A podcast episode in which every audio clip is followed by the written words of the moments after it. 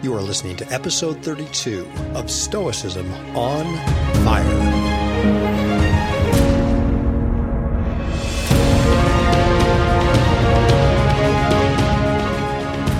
Hello, everyone. This is Chris Fisher, welcoming you to the Stoicism on Fire podcast, where the ancient practice of Stoic philosophy as a way of life and rational form of spirituality is still alive.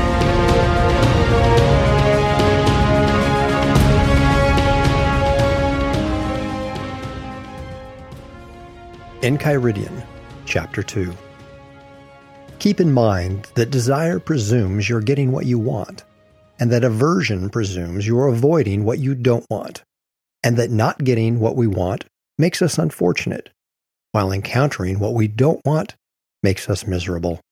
So, if among the things contrary to nature you restrict aversion to those that are up to you, you will experience none of the things you don't want. But if you are averse to sickness or death or poverty, you will be miserable. So move aversion away from everything that is not up to us and transfer it to the things contrary to nature that are up to us. As for desire, give it up completely for the time being. Otherwise, if you desire any of the things that are not up to us, you are bound to be unfortunate, while none of the things up to us, which it would be fine to desire, will be available to you. Confine yourself to motivation and disinclination, and apply these attitudes lightly, with reservation and without straining. Enchiridion 1 focuses on what is up to us and contrasts the tranquil psychological state of those who focus their attention and impulse only on those things and events within their control with the troubled mind of those who attempt to control what is not in their power. This second chapter of Enchiridion further defines the concepts of desire and aversion and adds another important concept things contrary to nature. Enchiridion 2 opens with the following advice Keep in mind that desire presumes you're getting what you want, and that aversion presumes you're avoiding what you don't want, and that not getting what you want makes us unfortunate, while encountering what we don't want makes us miserable. Now, we have a few things to unpack in this passage. First is that we should keep in mind the lesson of Enchiridion 2. This means that we should memorize it, remember it, and regularly remind ourselves about it. The phrase, keep in mind, is translated from the Greek word memneso, which appears 16 times within 14 different chapters of the Enchiridion. As I noted in the introduction to this series, Arrian created the Enchiridion to serve as a handbook that can be kept close at hand or carried in the hand. Arrian filled the Enchiridion with reminders that help us keep in mind those Stoic doctrines that are essential to our practice. So, what is so important about the lesson of Enchiridion 2 that warrants keeping it in mind? In short, this lesson defines the key distinction between true freedom and slavery in Epictetus' teaching, which entails wanting only what is up to us, avoiding only what is contrary to nature, and treating everything else as inconsequential to our goal of developing an excellent moral character and experiencing true well being. To comprehend this lesson's meaning and its application to our daily lives, we must have a solid grasp of several key concepts, including desire, aversion, things contrary to nature, and reservation. When we assent to a value judgment, attached to an impression of a thing or event that we've deemed either good or bad, we create a desire or aversion that acts upon us in the form of an impulse to either seek or avoid that thing or event. Therefore, desires and aversions are not external entities that tempt us or frighten us. They do not exist out there in the world. They exist as real mental faculties in our psyche, in our soul, that we must restrain and ultimately retrain. The first time I read this new translation of Enchiridion 2 by A. A. Long, his use of the word presumes in this passage struck me as odd. I recalled no other translation using that word, so I checked a few others just to be sure. Pay attention to the language used to describe the activity of desires and aversions in each of these translations. Again, A. A. Long's quote, Desire presumes you're getting what you want. Aversion presumes you're avoiding what you don't want. End quote. The Robin Hard translation quote, Desire promises the attaining of what you desire, and aversion the avoiding of what you want to avoid. End quote. Thomas Higginson's translation quote, Desire demands the attainment of that which you are desirous, and aversion demands the avoidance of that to which you are averse. And finally, W.A. Oldfather's translation quote, The promise of desire is the attainment of desire, but that of aversion is not to fall into what is avoided. End quote. The language being used here is rather curious. It describes desires and aversions as real entities with the ability to make presumptions, promises, and demands. However, according to Stoicism, to act on us in this way, these desires and aversions and the impulses they produce must be real physical faculties in our psyche. And in fact, they are. As Marcus Aurelius notes repeatedly in his meditations, those impulses created by our desires and aversions control us like puppets. Now, we must be careful here lest we misinterpret this language to support a form of dualism where a, a separate mind acts upon our body. That is not the case in Stoic theory. As Christopher Gill, professor of ancient thought at Exeter University, points out, quote, the normal Stoic standpoint is what we might call psychophysical monism or holism. The psyche is conceived as physical and identified with one of the natural elements, pneuma, a mixture of fire and air. In Stoic theory, desires, aversions, and impulses are not external to our psyche. They are natural emotional states that get corrupted and become dysfunctional passions. This occurs when natural desires and aversions that can benefit us and promote our survival are transformed into passions that pull us around like puppets and leave us with troubled minds. We simply learned to value and fear the wrong things. Simplicius, the 6th century Neoplatonist, wrote the following about this chapter and the concepts of desire and aversion in his famous commentary on the Enchiridion. Quote, the promising goal of desire is the attainment of what is desired, and the fortunate are those who attain this. The promising goal of aversion is that you will not encounter what you flee from. And this, i.e., not encountering it, is being of good fortune. Similarly, not attaining the object of your desire is unfortunate because you didn't attain it while encountering the object of your aversion is ill fortuned, the contrary of good fortune, because you attained something, but what you attained was bad. End quote. Again, when I first read A. A. Long's new translation of Enchiridion 2, I was struck by the word presumes in reference to desires and aversions. Therefore, after I read those other highly regarded translations, I looked up the definition of the word presume, and here's what I found. The Oxford Online Dictionary defines presume as a verb that means to suppose that something is the case on the basis of probability. My hardbound version of the Oxford English Dictionary defines presume as a verb that means to undertake without adequate authority or permission. Both of these definitions are quite helpful for unpacking this passage. Again, this passage from Enchiridion 2 reads Desire presumes you're getting what you want, Aversion presumes you're avoiding what you don't want. Using the first definition, a desire or aversion must have some reasonable probability of success, otherwise, it is nothing more than a pipe dream or a whimsical fantasy. If we combine this with A. A. Long's definition of desire, we get something like a strong acquisitive attitude toward what appears good, and we have a reasonable probability, a reasonable chance to obtain like a better paying job, good health, a good reputation, etc. Likewise, an aversion becomes a strong negative attitude toward that which appears bad, and we have a reasonable chance to avoid, like poverty, sickness, public shame, etc. As we will learn in the episode exploring Enchiridion 15, it is acceptable to stretch out our hand and take a portion of any preferred indifferent that Providence has brought into our lives. However, we become enslaved by those externals when we stretch out our desire for them as things that are good in themselves.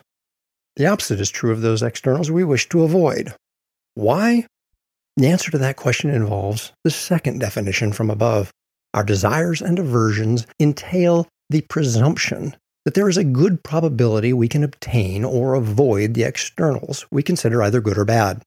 However, as the Stoics make quite clear, nature does not grant us the authority or the permission to presume that we can obtain or avoid those externals. They are not up to us. Now, this brings us to the next passage of Enchiridion 2, which reads So, if among the things contrary to nature, you restrict aversion to those that are up to you, you will experience none of the things you don't want. But if you are averse to sickness or death or poverty, you will be miserable. So move aversion away from everything that is not up to us and transfer it to the things contrary to nature that are up to us. This passage deals with the intersection of two sets of things and events. The first set includes those things and events that are contrary to nature. This refers to things that are typically considered contrary to our human well being, such as sickness, poverty, social isolation, emotional disturbances, etc. The second set includes only those things that are up to us, which is limited to our sense, desires and aversions, and impulses toward action. Now, Epictetus here is advising us that among those things contrary to nature, we should seek to avoid only that which is up to us our passions, our strong emotions. If we seek to avoid the other things, sickness, poverty, a bad reputation, etc., we will be miserable. As Keith Seddon writes, and this is what we must train ourselves in. We must let everything happen as it will, with an open acceptance, even those things to which we are usually averse, seeking to avoid only those things contrary to nature amongst the things that are in our power. And these are the passions, pathe, the disturbing or violent emotions that constitute our misery. Passions are excessive impulses, contrary to nature, because they are contrary to the correct and natural reasoning, in that any one passion is or is dependent upon a false judgment concerning what is good or bad for us. They are excessive because they are disobedient to the choosing reason or an irrational motion of the soul. And they are in our power because it is entirely up to us how we evaluate things and whether we assent to the judgments that sanction those passions. Likewise, in Simplicius's commentary on Enchiridion, we read, If you avoid disease or poverty, since fleeing from them is not completely up to us, you will inevitably be ill fortuned when you encounter these states. But if you are persuaded by Epictetus and transfer our aversions to what is contrary to nature among things that are up to us, for instance, avoiding false beliefs about existing things and obstacles to the way of life in accordance with nature and in line with reason, then we will never encounter what we are avoiding. End quote. Now, this brings us to the most challenging part of Enchiridion 2, where Epictetus offers some sober advice for the new Stoic practitioner. Quote, As for desire, give it up completely for the time being. Otherwise, if you desire any of the things that are not up to us, you are bound to be unfortunate, while none of the things up to us, which it would be fine to desire, will be available to you. Again, Keith Seddon writes the following about this passage. When our desires are frustrated and our aversions incurred, we react with a range of emotions whose occurrence diminishes or entirely undermines any good flow in life that we may have been enjoying, or else makes an already unsatisfactory situation even worse. These emotions, anger, frustration, disappointment, fear, or what have you, are what constitute our misfortune and misery. Therefore, Epictetus tells the new Stoic practitioner to give up desiring everything for the time being. Because even those things that are up to us and would be fine to desire, the good, virtue, will not be available to the new practitioner for a while. Why? Because we cannot seek the good until we understand what is truly good. We cannot follow nature until we adequately grasp our nature as rational human beings and our relationship to cosmic nature. And that understanding takes some time. As Brad Inwood writes, in keeping with his heightened emphasis on the central goal of ethical activity, the pursuit of the good in contrast to merely appropriate actions, Epictetus urges his students to suspend all desire so that eventually their desire might become reasonable. Until the would be philosopher's conception of the good was correct, and he saw that its attainment was wholly in his own power, one dare not unleash his vehement but natural urge to attain the good. Therefore, Epictetus is teaching us that we should put all desires aside until we understand the true nature of the good, which is virtue alone, and can discern which indifferents are appropriate for the pursuit of that end. Again, this does not entail giving up your job, your family, your house, possessions to live a cynic life in the street. However, it does imply that a new practitioner must restrain their desires for all externals for a while we see the same message in several passages of the discourses. Here's one example Quote, One who is making progress, having learned from the philosophers that desire has good things for its object, and aversion bad things, and having also learned that serenity and freedom from passion can be achieved only by one who is neither frustrated in his desires nor falls into what he wants to avoid. Such a person then has rid himself of desire altogether and put it aside for the present and feels aversion only toward those things that lie within the sphere of choice. Or if he tries to avoid anything that lies outside the sphere of choice, he knows that he'll run into some such things one day, in spite of the aversion he feels for it, and so be unhappy. Discourses 1.4, 1 to 2.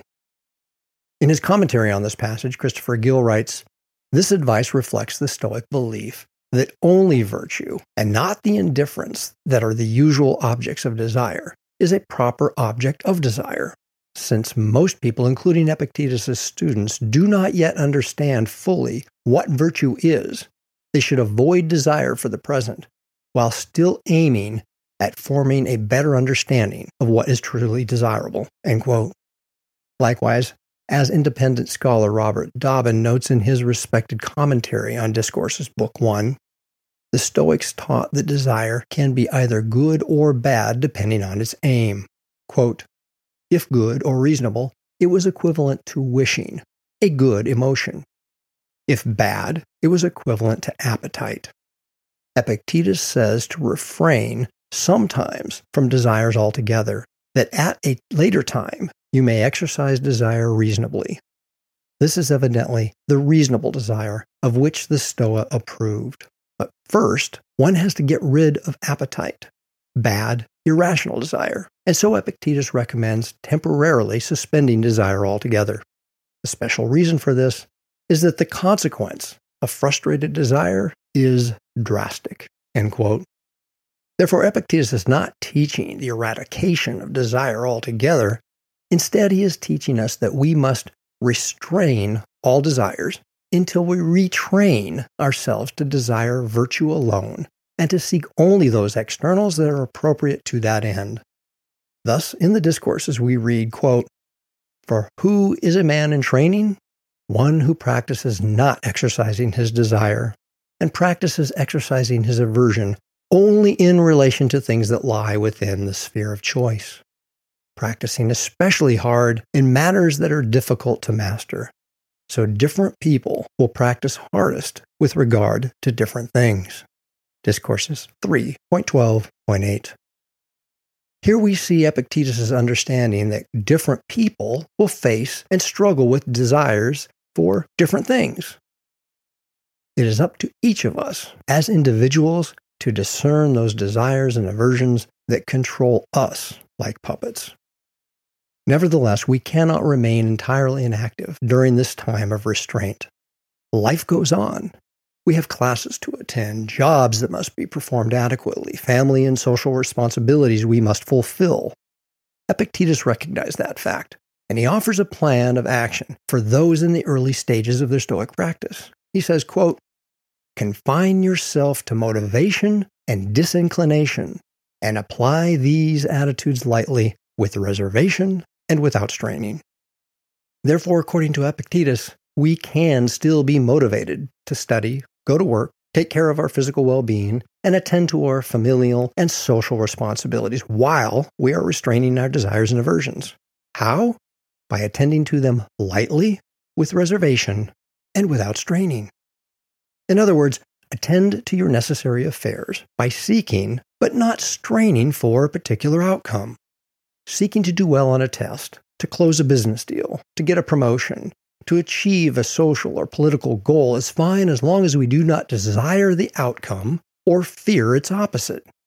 Here we see a distinction between the desires and aversions that lead to disturbing emotions, pathe, and the type of motivation and disinclination that is natural and necessary for daily life.